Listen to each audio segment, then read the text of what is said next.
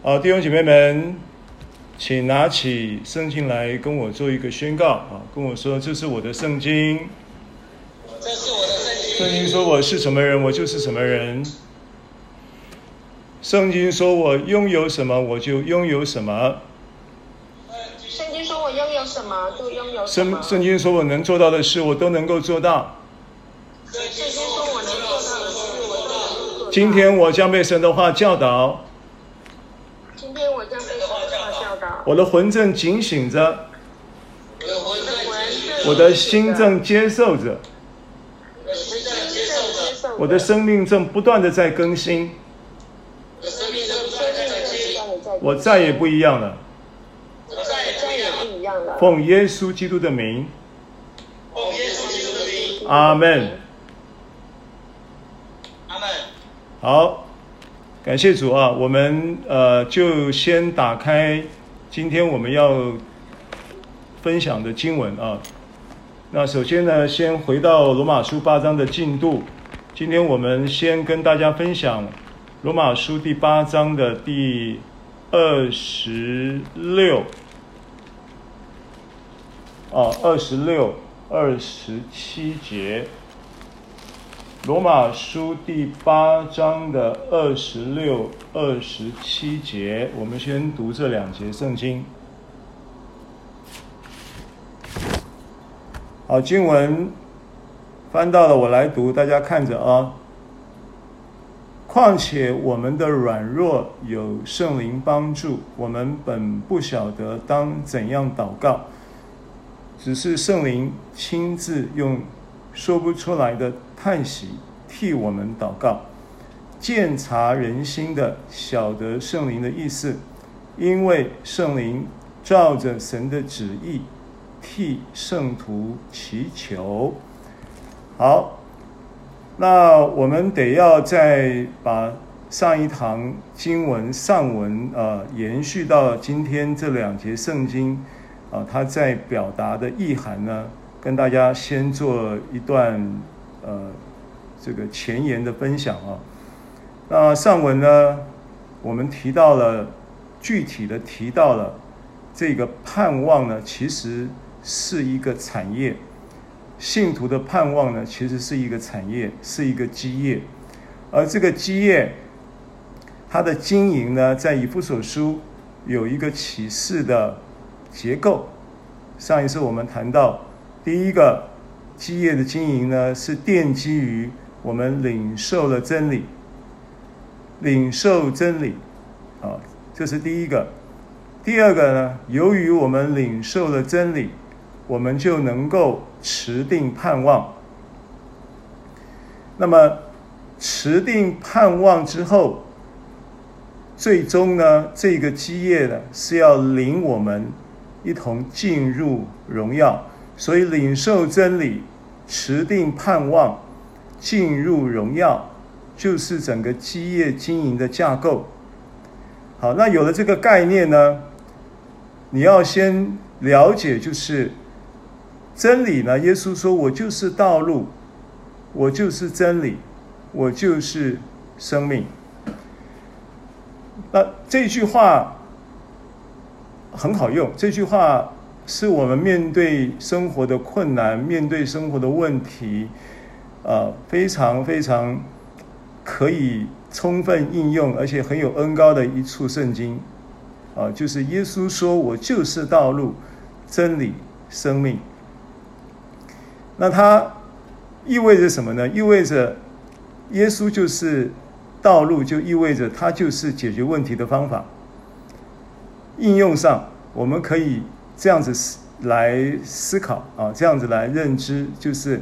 耶稣说：“我就是道路。”这句话的意思就是，他就是问题解决的答案。所以，当我们说问题不大，耶稣最大的意思，你要先明白，耶稣自己就是答案。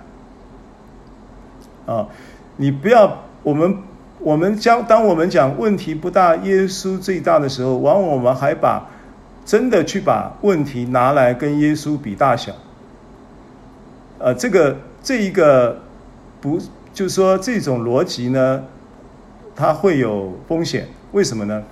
因为当你遇到那个问题大到一个地步啊，你根本就不知道怎么去面对，不知道怎么样克服的时候，你很难看见耶稣比他大，你很难真的比出大小来，除非你先知道耶稣自己就是问题的答案，他就是解决问题的方案，他就是解决问题的智慧。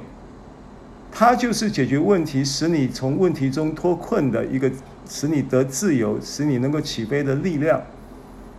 他就是那一股力量，他就是那一个智慧，他就是那一个能够，他自己就是答案。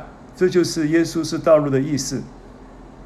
那当他说耶稣，又说我就是真理的意思，当然也就意味着你要明白真理。其实明白真理的。这件事情不是知识的概念，当然明白真理有知识的层面，但是明白真理的核心是认识耶稣。你认识耶稣，你真的就明白真理；你明白真理，你也就认识耶稣，因为耶稣说我就是真理。那耶稣又说我就是生命，我是道路，我是解决问题的方法，我是解决问题的智慧。我就是真理的核心，我就是真理。认识我就会明白真理，明白真理也是为了认识我。这是耶稣说话的意思。最后说到我就是生命，我就是生命。这个更直接的道道出了我们所有的问题都涵盖在生命已经得自由，涵盖在我们已经在基督里得了。这一个基督耶稣成为我们的生命，这个是一个让我们对于过去、现在、未来，我们能够面对我们生命的过去、现在、未来很关键的一个真理。神要把基督是我们的生命的这一句话，要透。今天我想要透过我们的分享，我盼望能够圣灵能够。呃，启示这个真理在我们的心里，让我们知道基督是我们的生命。这个是保罗的生活秘诀。所以保罗说：“啊，我已经与基督同钉十字架，现在活着的不再是我，乃是基督在我里面活。”这句话的意思就是，基督就是他的生命，而他的生活整个。活出的所有的这一个彰显，生命的彰显，生活就是生命的彰显，都是来自于基督。这是保罗他想要传扬这个福音的一个很重要的一个部分。那所以也因为基督是我们的生命，我们也才能够有这个永生的盼望，因为基督的生命就是永生。所以，基督是我们的生命这件事情，它就是我们的终极的盼望。所以上一次我们提到说，称义的终极显出就是永生的盼望。好，那这个盼望要持定，必须透过真理，透过真理，你认识的耶稣，你就能够持定这个盼望，盼望成为一个能够管制你、管制你的生活的每一天，管制你的思维。管制你的言，你的说话，管制你的行为，也能够管制你的生活的各样的情况，甚至透过这样的管制，能够去管制、去影响那个环境，影响你周遭的人事物。那这一个盼望，我们看一节圣经啊，就是我们熟悉的圣经，是《使徒行传》第二章。使徒行传第二章，五旬节那一天，彼得被圣灵充满，讲了一篇道。这篇道里面呢，他引用了诗篇第十六篇的经文。诗篇十六篇的第八节、第九节的经文说：“我常将耶和华摆在我面前，因他在我右边，我便不致摇动。因此我的心欢喜，我的灵快乐，我的肉身也。”要安然居住。那引用这个经文在诗在路在行传的二章的二十六节，使徒行传二章的二十六节，所以我心里欢喜，我的灵快乐，并且我的肉身要安居在指望中。啊，这句话很重要，并且我的肉身就是我的肉身体，soma 这个身体要安居，安居也可以翻译作安息。安息在哪里呢？安息在一个盼望里。这个盼望跟你的肉身有关系，跟这个肉身的救赎有关系，所以它指向身体得赎，就是八章在我们从。十八节开始就指向了这样的一个身体得赎的盼望。二十七节，因你必不将我的灵魂撇在阴间，也不叫你的圣者见朽坏。所以这句话引用这一句话，引用诗篇十六篇的写诗人被圣灵感动启示预言到这一位圣者基督耶稣的身体。不见朽坏，为什么不见朽坏？因为复活了，所以他在讲复活。你从你从这个彼得在行传二章的这一段经文啊，他的他的这个这个叫做这个布道会啊，他布道会上的这一篇讲到的讲到的内容，经文的内容可以看出很清楚的，就是在讲耶稣基督的复活。好，所以。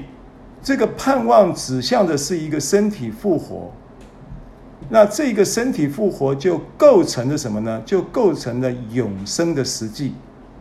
所以永生呢，这个盼望是非常实际的啊，它关联到的是你的身体要得赎，而身体得赎呢，是基于耶稣基督他死而复活。哈，那我们还有很多的经文可以跟你证明啊，我们再往，我们再可以再继续看。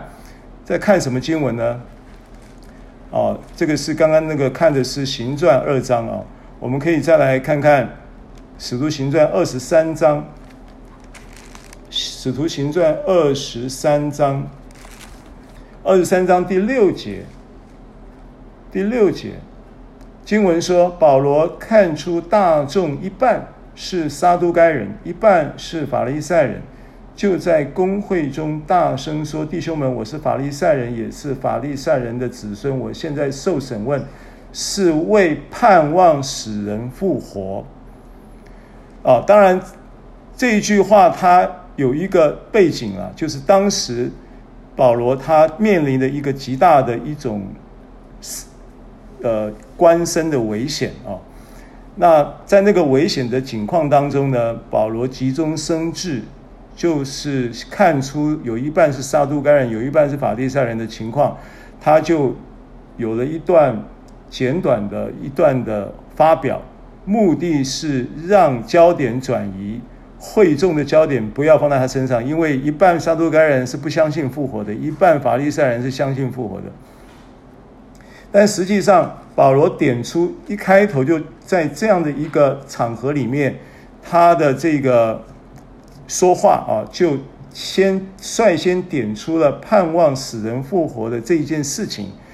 当然有为了要处理当时现场的危机啊，所以急中生智有这么一段话。但实际上，它也意味着什么呢？也意味着保罗的福音、保罗的宣教、保罗的这一个布道。啊，跟众使徒在初代教会的这些众使徒的布道，啊，跟教导、跟福音的传福音的这些的讲题的内容，基本上都是环绕着死人复活、基督复活的这一个主题在绕，这是很重要的，这是初代教会的一个很重要的特有的现象。二十四章，行传二十四章十五节。行传二十四章的十五节，并且靠着神盼望死人无论善恶都要复活，就是他们自己也有这个盼望，死人复活。啊，这个是当时就是初代教会整个福音的他们在传扬，并且他们面对当时整个生活环境、社会问题、宗教的环境压迫、政治的环境压迫，还有整个所有的这一些相关的内，不管不管是呃所谓的呃社会呃的这些风气，或者是呃当时整个运作的价值价值观、信仰观、世界观，其实呢。都跟当时的基督徒是冲突的，而基督徒当时的基督徒就抓住了一个他们盼望的核心，叫做死人复活。啊，这个是一个一个背景啊，跟大家分享。那我们再看一节圣经，《加拉太书》的第五章的第五节，《加拉太书》的第五章的第五节。好，那么这个观念。我们在透过罗马书的第八章的分享，一直在强调这个观念。这个观念呢，要很重要的是，它是整个福音的核心。所以，当我们在讲恩典福音的时候，我们不能忽略掉这个部分。当然，也不能讲说呃忽略了，就是不，我们必须要强调这方面。啊，复活的恩典。是整个恩典福音很重要的一个部分，十字架的恩典是整个恩典福音很重要的基础的部分，而复活的恩典是恩典福音很重要的结果子的部分。哦，是两个部分的，一个是扎根，一个是结果子。啊，扎根结果子，这个要成为我们生活的盼望，就是使人复活。那死人复活，再说的具体一点，就叫永生的盼望。因为基于耶稣基督的复活，永生才能够启动，永生的实际才能够有一个基础，并且永生的发展才会延伸，这才会看得到实际。否则的话，永生只是一个宗教的一个，只是一个教义，只是一个理想。就好像法利赛人。啊，律法犹太人在律法之下的时候，他们也盼望永生。你知道吗？就是记得吗？耶稣跟那个少年官，少年官跟耶稣之间的对话还记得吗？少年官问说：“我要怎样才能够得永生？才能够有永生？”耶稣跟少年官对话，最后他忧忧愁愁的走了。因为他的财产很多，对不对？好，那我讲这个例子是举例告诉你说，即便是犹太人在律法之下的时候，他们也有以一个行律法，能够有一个完全达到律法行为要求的这样的一个条件，他就能够有永生的希望，又能够有永生的盼望。但实际上呢？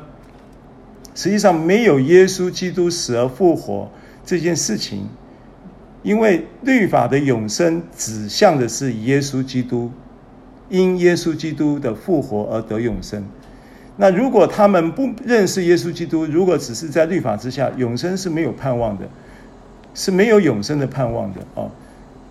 哦，所以这个是福音的很重要的一个部分。加拉太书第五章的第五节。五章五节呢，经文说：“我们靠着圣灵，凭着信心，等候所盼望的意。”那这句话是什么意思？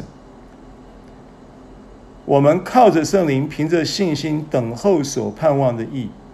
我们不都已经称义了吗？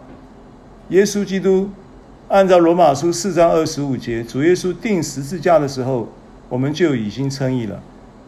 然后呢，耶稣基督复活是借由我们称义，所以他复活。换句话说，称义在复活之前，称义是复活，是耶是十字架工作的一个成果。然后当我们称义了，耶稣基督复活，成为一个死人复活的，呃，一个永生的一个救恩的基础之后，我们才。得以在称义的地位上，能够指，能够指向一个终极的目标，就是永生的盼望嘛。所以，永生的盼望是这样子，是跟称义的关系是这样子的情况之下，请问弟兄姐妹，这边又讲到一个凭着信心等候所盼望的义，这很有意思，对不对？我们都已经信主了，我们是义人，为什么还有这个等候所盼望的义呢？所以，这个盼望的义指的就是什么？就是当神称你为义的时候。其实他有一个终极的目的，称义的身份赐给你义人的身份，它是一个身份，它不仅止于是一个身份，它更是一个生命义的生命的赐给。而这个义的生命的赐给，它的本质就是复活。而这一个复活生命的赐给，本质这个基础是奠基，为了要能够指向一个永生的盼望。Amen。啊，明白我的意思吗？啊，这个就是加拉太书五章五节在讲的，好，所以我们在讲到这个盼望的时候，你脑袋里面就要印刻印一个东西，叫做永生。而你想到永生的时候，你就要刻印一个东西，叫做复活。啊，这个就是我们在这段时间这几堂课，我们在绕着这一个基业，绕着这一个永生的盼望，绕着这一个身体得赎的指望。绕着这一件事情，啊，再跟你做一个整理啊。那基于这一个这一件事情的条件，我们明白了之后啊，弟兄姐妹，我们要继续的，要再继续看几处圣经啊。这个都是新约很重要的经文啊。嗯，帖撒罗尼迦前书，帖撒罗尼迦前书。五章八到十节啊，贴前五章八到十节，经文说：但我们既属乎白昼，就应当谨守，把性和爱当作护心镜遮胸，把得救的盼望当作头盔戴在戴上，因为神不是预定我们受刑。乃是预定我们借着我们主耶稣基督得救，他替我们死，叫我们无论醒着睡着都与他同活。好，这个是贴前这个经文啊，也是指的这个盼望，指的就是什么呢？指的就是活在他永生的盼望里。这经文简单的讲就是这个意思啊。提多书二章十三节。提多书二章十三节，啊，经文说这个见证是真的，所以你们要，我看一下啊，对不起，提多书二章十三节，刚我刚刚读到一章去了，二章十三节，等候所盼望的福，等并等候至大的神和我们救主耶稣基督的。荣耀显现，啊，这个都是指着什么？盼望的福，指向什么？救主再来，耶稣基督荣耀的显现，就是指他再来。那他再来意味着什么？意味着永生的盼望的那一个身体得赎的实现，对不对？所以，当我们说到我们领受真理，我们持定盼望这个永生的盼望，接着我们在盼望什么？盼望能够有一天。那一天就是耶稣基督再来得荣耀显现的那一天，而那一天也是我们身体得赎的那一那一天，啊，那日啊，这个圣经中常常有这个当那日怎样那日，啊，那就是指着身体得赎。但是呢，身体得赎的这一个盼望，它会成为我们生活的一个很重要的意向。它会影响我们每一天的生活，这个就是，啊，我们在讲到这个盼望，讲到这个进入荣耀的时候，跟大家讲的一个观念，这不是将来的事情，它影响你现在每一天，盼望真实的盼望，它会影响你当下的生活中的每一刻，它会影响你的生活态度，影响你的生活方式，啊，这个之前跟大家提过的，提多书三章。第七节，三章七节，好叫我们因他的恩得称为义，可以凭着永生的盼望成为后世。啊，所以看到这一个所盼望的义，等候所盼望的义。刚才在加拉太书五章五节讲到等候所盼望的义，提多书三章七节就有很清楚的解释了。这个因他的恩得称为义的这件事情，它的指标就是可以凭着永生的盼望成为后世。哈，这个部分呢，我们这样子做一个整理了啊，你就清楚我们想呃要掌握到这个信息，进入这个。罗马书的今天的进度啊，那今天进今天的这个信息呢，我给他命了一个名字，这个名字叫做“永生盼望的品味生活”。永生盼望的品味生活，就不知道你对于生活的品味怎么样去定义啊？那这个世界，呃，透过世界的时尚文化、流行文化、音乐文化、消费文化。啊，还有各样的这个不同层面的文化，那品牌文化对不对？在影响我们生活的很多的环节，甚至这些元素、这些文化的层，每一个不同层面的文化，都会成为我们每一个人就着个人生活的习惯跟种族啊生活观念。背景各方面呢，会把这一些不同的这些的我刚刚所讲的这些层面上的文化做一些拼凑，建构自己的生活。那么，什么样的生活呢？是最有品味的？那这个品味当然是如如人饮水，冷暖自知了啊、那有一些这个大家认为说，呃，可能。你在消费的，譬如说，呃，衣服，衣服其实它有很多品牌，啊，那尤其像我们这一段时间在美国，那在美国呢，它就有很多很多是美国当地的品牌，那这些品牌呢，他在美国当地的奥内卖，呃，就很便宜，就可能就是台湾的二分之一，或者甚至。有的折扣大一点的，可能三分之一的价格，啊，那这个云敏牧师就买得很开心啊。我我们家这个我们家妹啊，就带着呃，就到处就可以去逛啊，去看。那我们的确看到这个社会或者这个世界，它的确有一个品味趋势。但我觉得今天我们是。基督徒，我们看这些事物，我们有不同的眼光。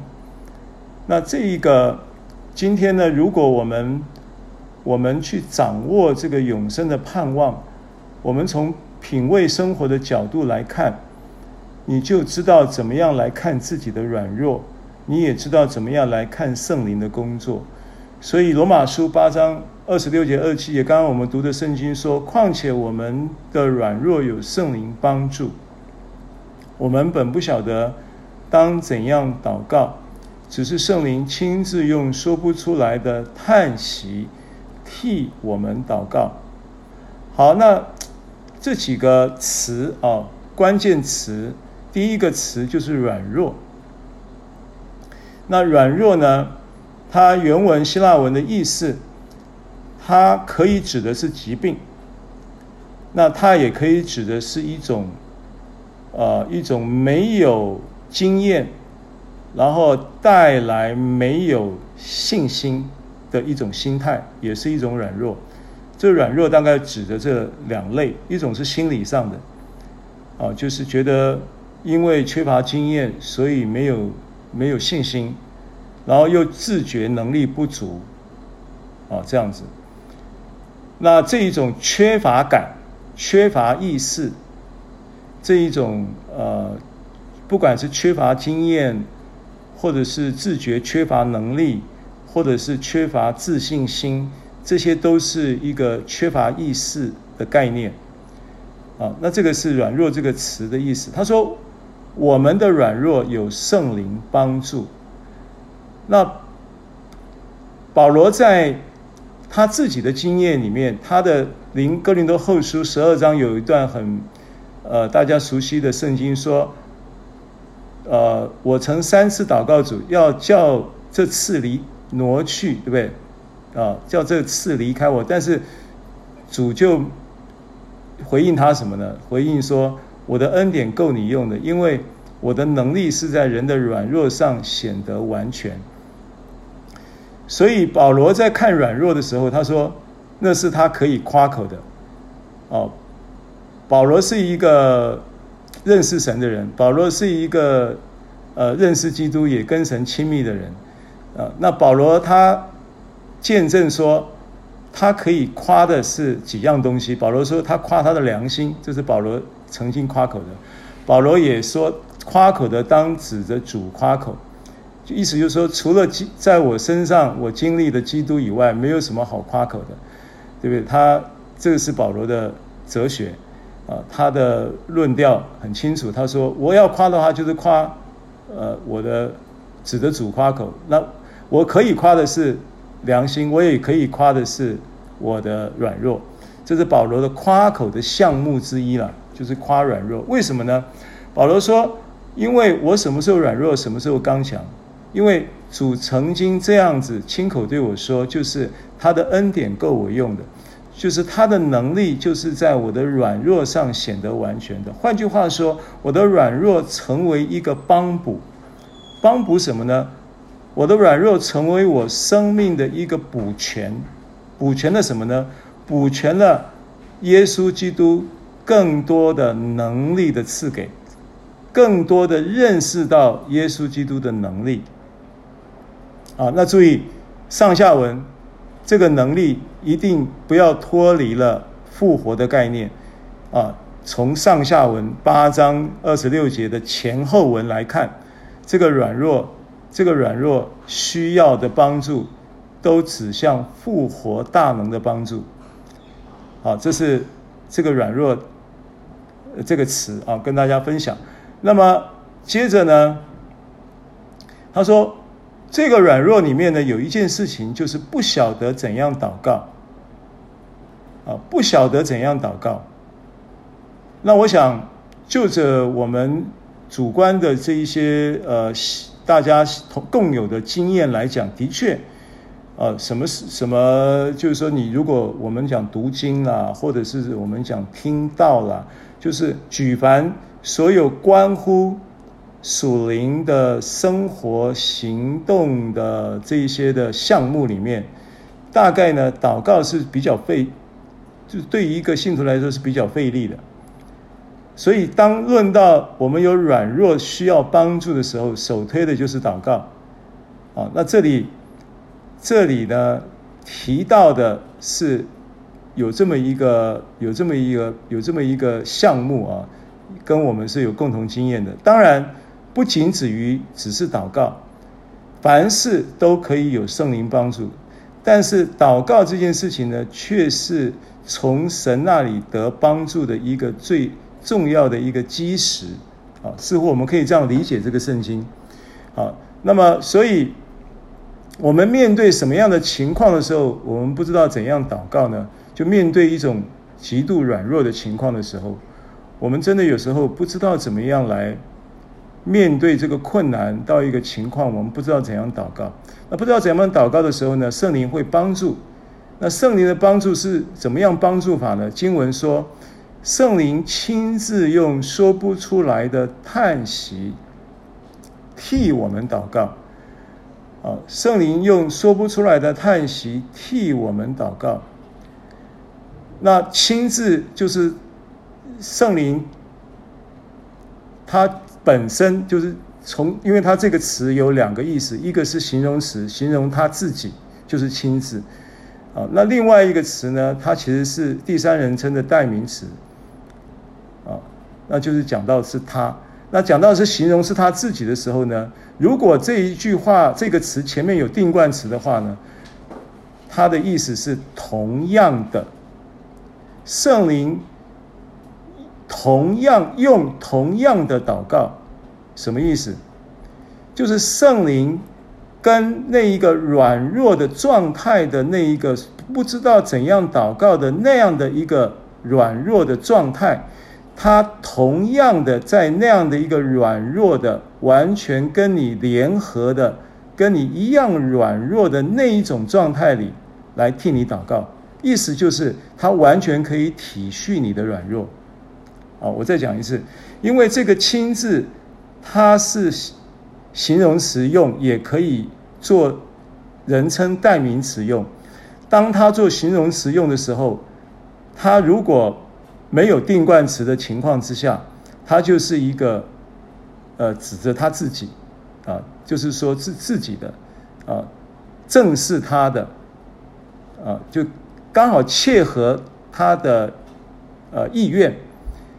他愿意帮你，这是一个切合的情况，啊，那么同样的这个这个翻译的意思，这个翻译的是在于这一这一个经文前，就是这一个字的前面有定冠词的话，它就变成是跟你一样的，站在跟你同样的立场，站与你有同样的心情，然后与你有同样的悲戚。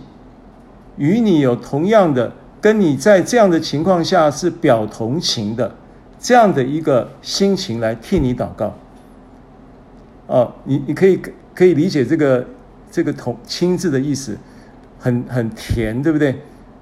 啊、很很柔细的一个一个保惠师，对不对？他能够体恤你，为什么他能够体恤你？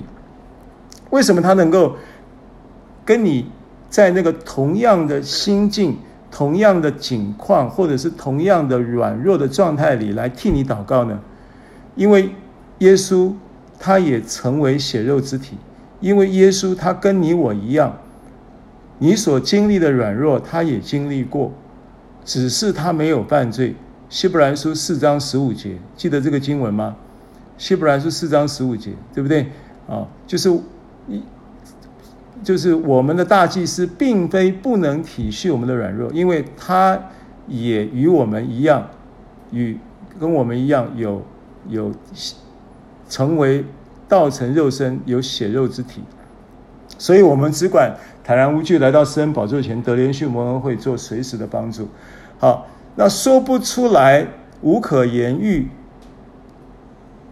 啊，就是二六节讲到亲自用说不出来的叹息来替我们祷告，啊，说不出来就是很难形容的一种心境了。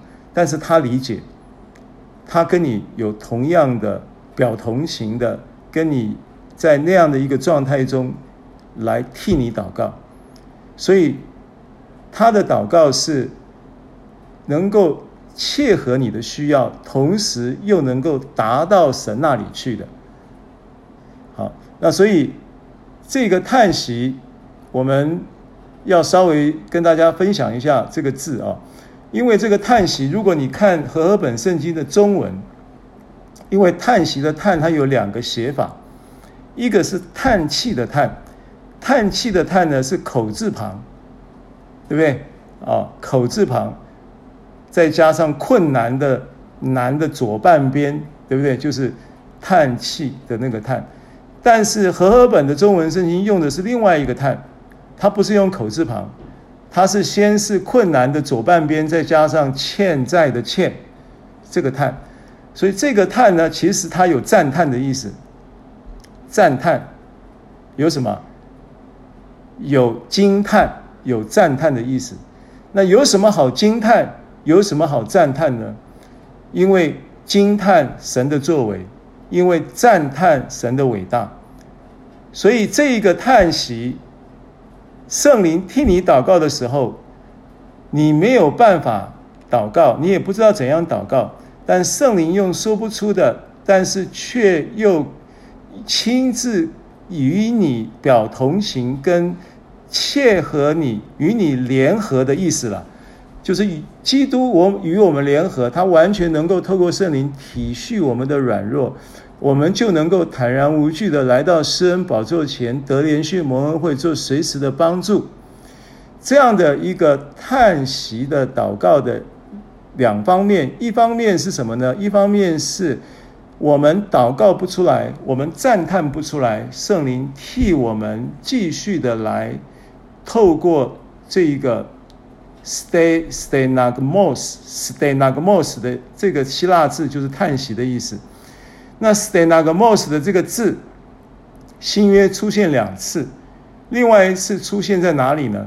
另外一次出现在《使徒行传》的七章三十四节，不用翻了。这个故事大概是我口述一下就可以了。就是司提反在殉道的时候，司提反殉道的时候讲了一篇道。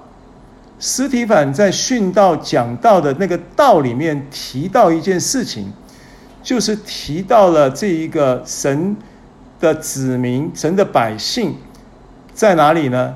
神的百姓在这个埃及受苦，然后向神哀声，啊，上达叹息哀求，然后哀声上达于神。使徒行传七章三十四节，司提反讲到提到了这件事情，所以 stenagmos，stenagmos 的这个词，在行传七章三十四节的这一个。经文呢，就可以追溯到什么呢？就可以追溯到出埃及记二章二十三节到二十四节啊。我们看一下，直接看出埃及记第二章的三二十三到二十四节。出埃及记第二章二十三、二十四节。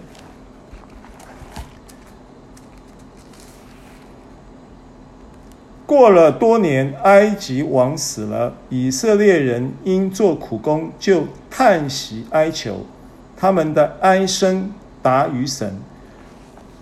啊，所以这一件事情记录在《使徒行传》七章司提反的讲道里面，用的这个叹息，用的这个哀声，就是 stenagmos 这个词。啊，所以他启示出一件事情。就是你到你到了一种情况，你软弱到一种一种状况里面，你根本出不来，你也没有办法祷告，你也不知道该怎样祷告，你可能只是啊，你可能只是痛苦到一个地步，你可能只是啊这样子，神都听；你可能只是一个呻吟，神都听。你可能只是一个长叹，神都听，因为圣灵他用同样的那个与你同表同情的那一个同在跟联合的立场上，也正在为你祷告。同时，他在那一个为你祷告的过程中，他知道你没有办法再来赞叹神的呃伟大，你没有办法再来惊叹神的作为的同时，他却替你祷告。继续的在那里赞美神，所以这个就是为什么把它解释成这个祷告叫方言祷告的原因。我也同意这样的解释，因为我们在教导方言祷告的时候会讲到这两节圣经。那今天呢，我们并不是只是让你去解读这两节圣经，说哦，原来这个说不出。来的叹息，替我们祷告的，原来就是方言祷告呀。对，他是方言祷告，但是他有一个更深层的意义。这个是我们有盼望，这个永生的盼望会透过我们在生活当中，我们可能跌跌撞撞的面对生活各样的问题，不知道怎么样向前走的过程当中，却有一个已经是。神永恒的一个应许，叫做与以马内利与我们同在的圣灵，他无时无刻的，他像代表了我们慈爱的天父，他也代表了那个我们在被控告的时候的辩方律师，他也代表了最呃能够理解我们。的耶稣基督体恤我们的耶稣基督，因为他成也成为血肉之体，他也代表了那个最知心的朋友，他与我们同在，在耶与基督联合的这样的一个真理当中，我们得有一个永生盼望的生活品质。你真的能够在永生的盼望中有一个品味的生活，软弱甚至成为你品尝基督生命美好祝福的一个一个凭借，软弱变得不再可耻，软弱也可以成为你我的夸口，正如软弱是保罗的夸口一样。Amen。好，这个是经文，我们刚才已经跟大家。有分享到的希伯来书四章十五节、十六节经文，我来读。因我们的大祭司并非不能体恤我们的软弱，他也曾凡事受过试探，与我们一样，只是他没有犯罪。所以，我们只管坦然无惧地来到施恩的宝座前，为要得连续、蒙恩惠，做随时的帮助。好，那这是二十六节。我想，我想要跟大家分享的，就是这一个涵盖的意义是很美的。哦，圣灵他用说不出的叹息替我们祷告这件事情，所以我想方言祷告，大家都在这样的这段时间，圣灵的带领，透过牧师啊，给我们这样的一个每天都有。那在这个期间呢，虽然我们人在国外呢，同工们也轮流服侍大家。有非常美好的许多美好的见证，啊，我想这个就是我们可以在基督里面透过肢体彼此来一起见证这个永生的盼望的一个祝福，要临到我们的生命。好，接着呢，二十七节，鉴察人心的，晓得圣灵的意思，因为圣灵照着神的旨意替圣徒祈求。那在刚才有一个这样的一个呃圣灵亲自用说不出来的叹息替我们祷告的这一个美好的啊、一个一个神不但透过耶稣基督与我们联合，也透过圣灵美好的祝福啊、让我们能够理解到啊、这个生命是这样的啊、有盼望的同时。你的祷告，在圣经中很清楚的告诉我们说，应该经文是在约翰一书啊，我们看一下这个圣经，约翰一书的第五章，约翰一书的第五章的十四节，约翰一书的五章十四节，经文说。我们若照他的旨意求什么，他就听我们。这是我们向他所存坦然无惧的心。所以，我们祷告，我们很希望神能够垂听，对不对？我们希望我们的祷告都能够，呃，都能够应验，都能够被成全。对，我们向神的祈求都能够被成全。那约翰一书五章十四节。就给了我们在祷告要得应允、蒙应允的一个条件，说是照他的旨意求，照他的旨意求什么，他就听我们。那当圣灵在替我们祷告的时候，在二十七节刚才的经文啊，我们回到罗马书八章第二十七节，刚刚这个经文。他很清楚的说，圣灵，呃，鉴察人心的，这个鉴察人心的，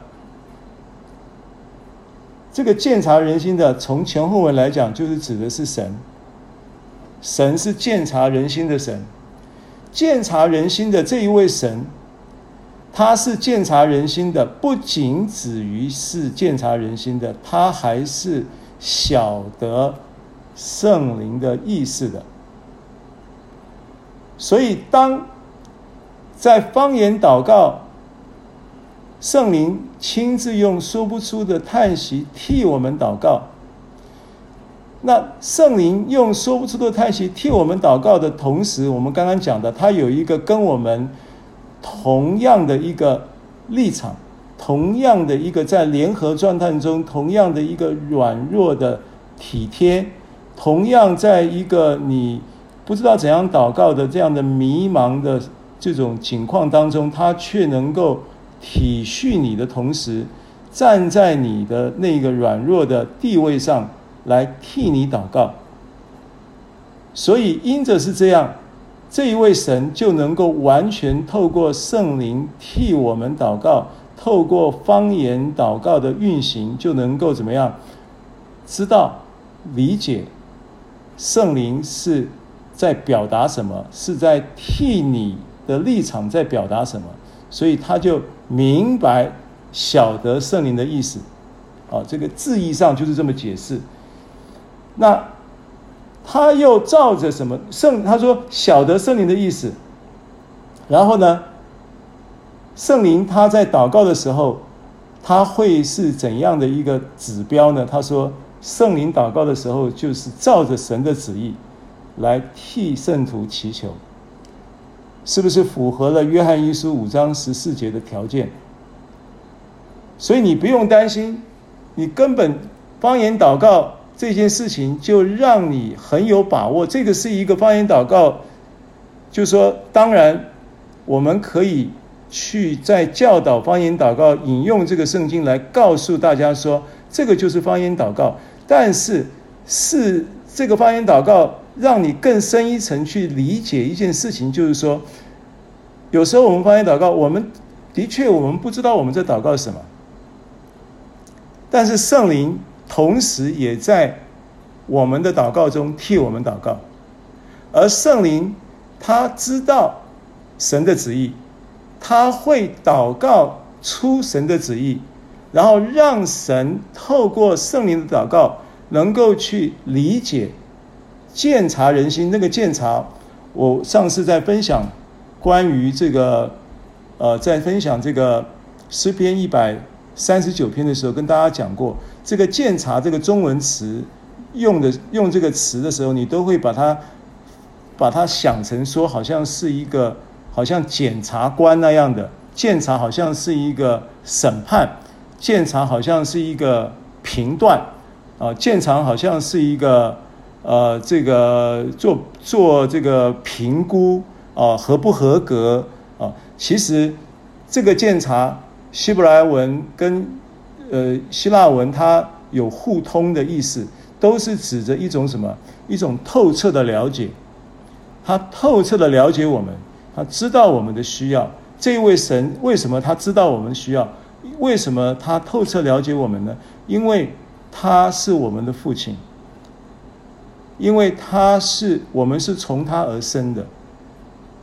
他知道我们的需要，他也非常的理解。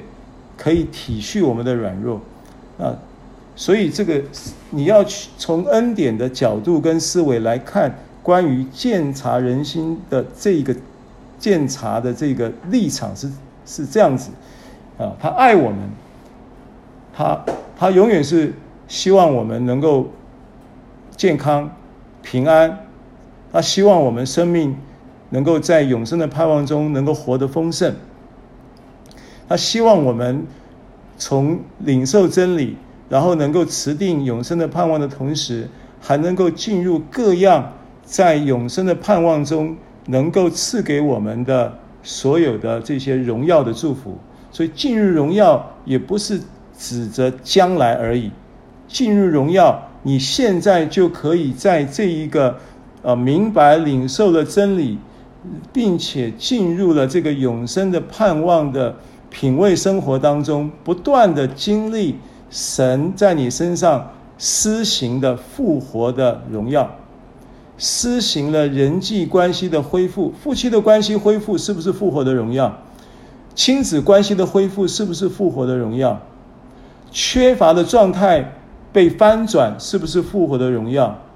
已经是一个僵局的情况，却有了转圜的余地，是不是复活的荣耀？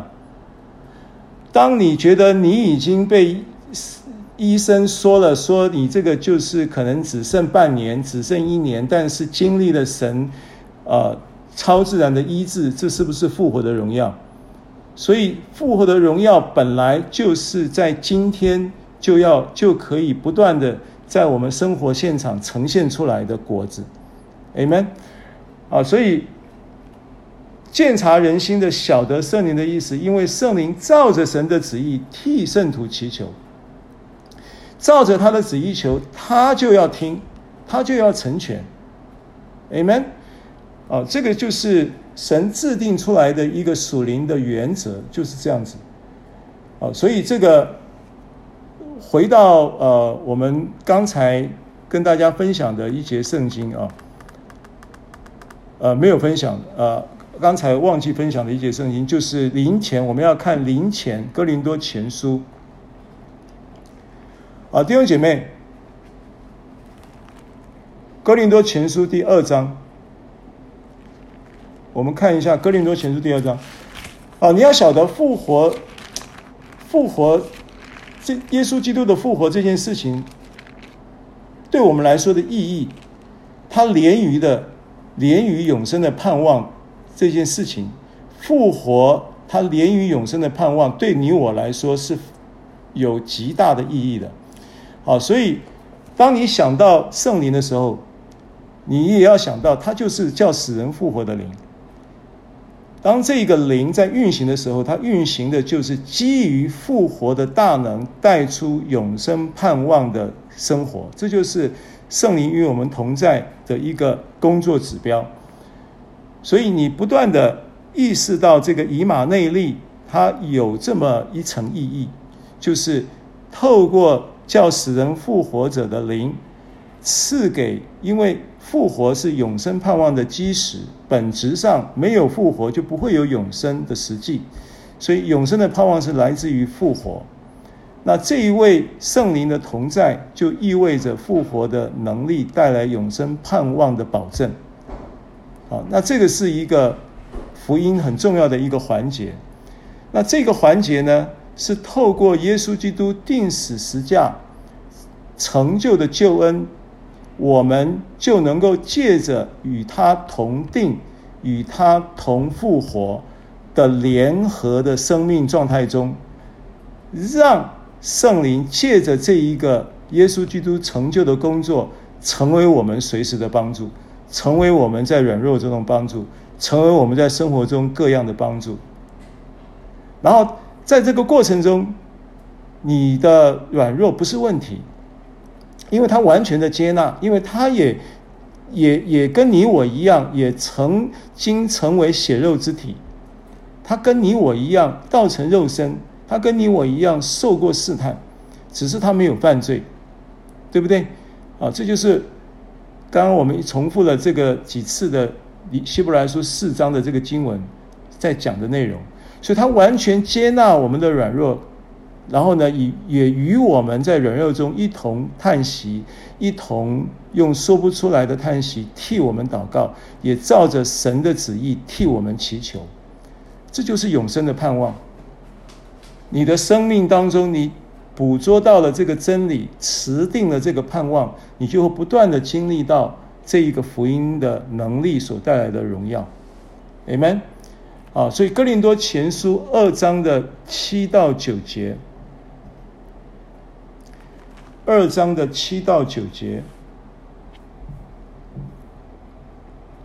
啊，我来读这个经文。我们讲的乃是从前所隐藏神奥秘的智慧，就是神在万事以前预定我们，使我们得荣耀。Amen，得荣耀。这智慧世上有权有位的人没有，没有一个知道的，没有，不是透过他启示，权位有权有位的也不会知道的，没有人知道。啊。没有一个知道的。他们若知道，就不把荣耀的主钉在十字架上了。啊，所以，啊，九节我们就很熟了啊。九节说：“如经上所记，神为爱他的人所预备的，是眼睛未曾看见，耳朵未曾听见，人心也未曾想到的。”好，那过去呢？反正我们。我们在看灵前二章九节这个经文的时候呢，我们就是知道，我们知道应用这个经文说，哎呀，神总是为我们预备，是我们想不到的。神总是做新事的，神总是呢供应我们超乎我们想象的。对，啊，你可以这样子理解这个圣经，但在这里连接到刚才我们所讲的信息，啊，连接到我们刚刚所讲的信息，说到说到这一个复活的大能者的这样的一个圣灵与我们同在。透过耶稣基督定死十架与我们复与我们联合的这样的一个真理的事实，使我们能够得永生的盼望。Amen。这是这个这个灵的素质，要赋予我们生命的一个呃一个一个一个品质，带来一个生活的品味，很重要的一个依据。而这一个依据呢，会让你无论在怎样的境况当中，你总是保持着这样的一个信仰的这样的一个一个观点，啊，你的你的你的信仰观就会很扎实的在这样的一个境况当中，心欢喜，灵快乐，肉身也能够安然居住，安居在指望中。然后呢，你会知道，在他右手永远的福乐，在他面前有有有有满足的喜乐。那这些话就不再那么空。这一些呃，这一个呃，耶稣爱你，呃呃，耶稣爱你。然后呢，呃，昨日今日到永远都是一样的，他不会改变啊、然后这个他如何，我们在世上也如何。然后你你你你你唱着说着，或者是喊着说问题不大，耶稣最大，这些事情都这些话都不会变得那么空，你知道吗？你你听这些话，你都不会觉得那是口号，你会觉得那是真的，那是真的，所以他真的会讲说：你放心，你放心，你放手，你放下。你真的因为这一位死人复活者的灵已经在我们的里面，并且他已经被赋予了一个永远与我们同在。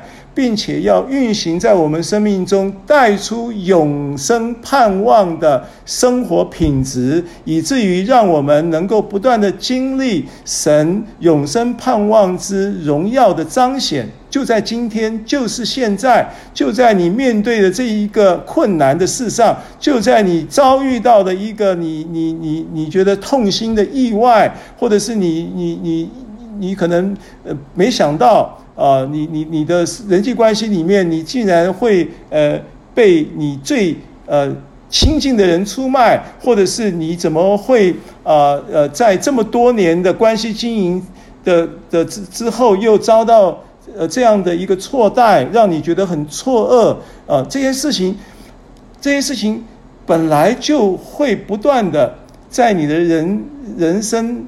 这一个年月日的循环当中，不断的发现、不断的出现的这些事情，他会渐渐的会发现这些问题，一一的可能被解决，但是你也会发现这些问题可能没有被解决。但是呢，即便是问题还没有被解决，你的心都不会被这些问题再这么样的搅扰。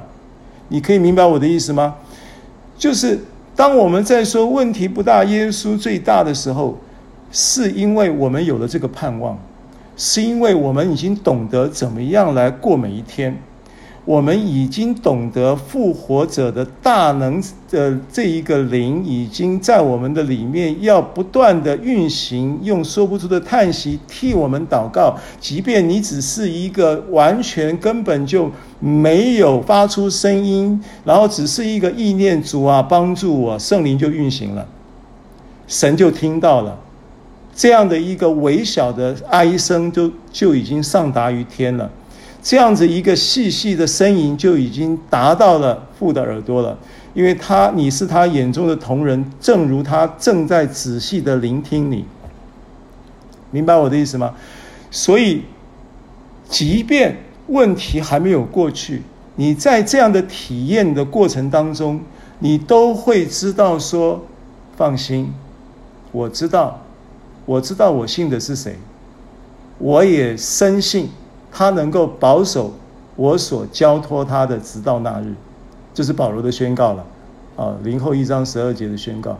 你会有这样的宣告，你明白吗？你会有这个零前二章九节的这样的宣告，说神为爱他的人所预备的，是眼睛未曾看见，耳朵未曾听见，人心也未曾想到的。这不是口号，这会变成是你的认知。原因很简单，是这一个福音所带来的一个福音的核心。是耶稣基督自己钉死、埋葬、复活的这一个事实，透过圣灵带到我们生命，带到我们的生命里面的，不再是一个历史，它会变成是你的生命史。这一个福音的事实会变成是你的生活的现实，会彰显出这些各样的福音的应许的大能。而这一个认知是来自于你存有了这一个圣灵所启示你的关于福音的真理，而你却又在这一个启示的真理的基础之上，奠定了一个生活的盼望，叫做永生的盼望。身体得赎不再是将来的事情，身体得赎是现在就可以经验的。因为身体得赎意味着复活的终极显出，而复活的事实已经发生，复活的现实也要在你的生活当中不断的彰显它的能力，在你的各种的情况当中，在你面对你觉得失望的人事物，在你面对觉得绝望的人事物，它都会让你借着重新指示一个。抬头的叹息，仰天长啸一声哀声，都可以让你的声音上达于天，圣灵就亲自介入这件事情，照着神的旨意替你来祷告，借着叹息的同步作业，让你再去领受，领受那个眼睛未曾看见，耳朵未曾听见。人心也未曾想到的这些的祝福要临到你，阿门。我们来祷告，留十几分钟大家来分享。我们做一个结束祷告，先做一个祷告。主耶稣，谢谢你今天早晨透过罗马书八章这两节圣经，主我们我们生出了一个更深的渴望，就是圣灵你更深的来启示。基督是我的生命，这这一个真理，正如保罗所宣告的说：“我已经与基督同钉十字架，现在活着的不再是我，乃是基督在我里面活。”这样的经文、这样的宣告、这样的话背后，生命主观的意义是什么？对我来说，当这个话在保罗身上运行的时候。有一个果子，信仰的这样的一个祝福能力呈现在他的身上。主，我们也在同样的立场上，我们支取这个圣灵的能力，我们支取这个话语的养分，我们站在这个真理的立场上，我们宣告：现在活着的不再是我，是基督在我里面活。你来了，真是要我们得生命。你已经把你自己赐给我们做生命，所以当这个生命真成为我的生命的时候，主，我知道这些问题真的变得不是问题。这些事情你也回头看他，主，就你的眼光，我会用你的眼光来看这些问题。当我的生命，当你成为我的生命的时候。你会把你的思想，你会把你的眼光也恩赐给我，让我来看这些事，让我来面对这些环境。谢谢主耶稣，谢谢主耶稣，继续的带领众人与我们众人同在，奉耶稣的名祷告，阿门。好，平安。我们还有十分钟左右的时间，大家可以自由的回应一下，啊。回应一下今天我们所分享的这些话。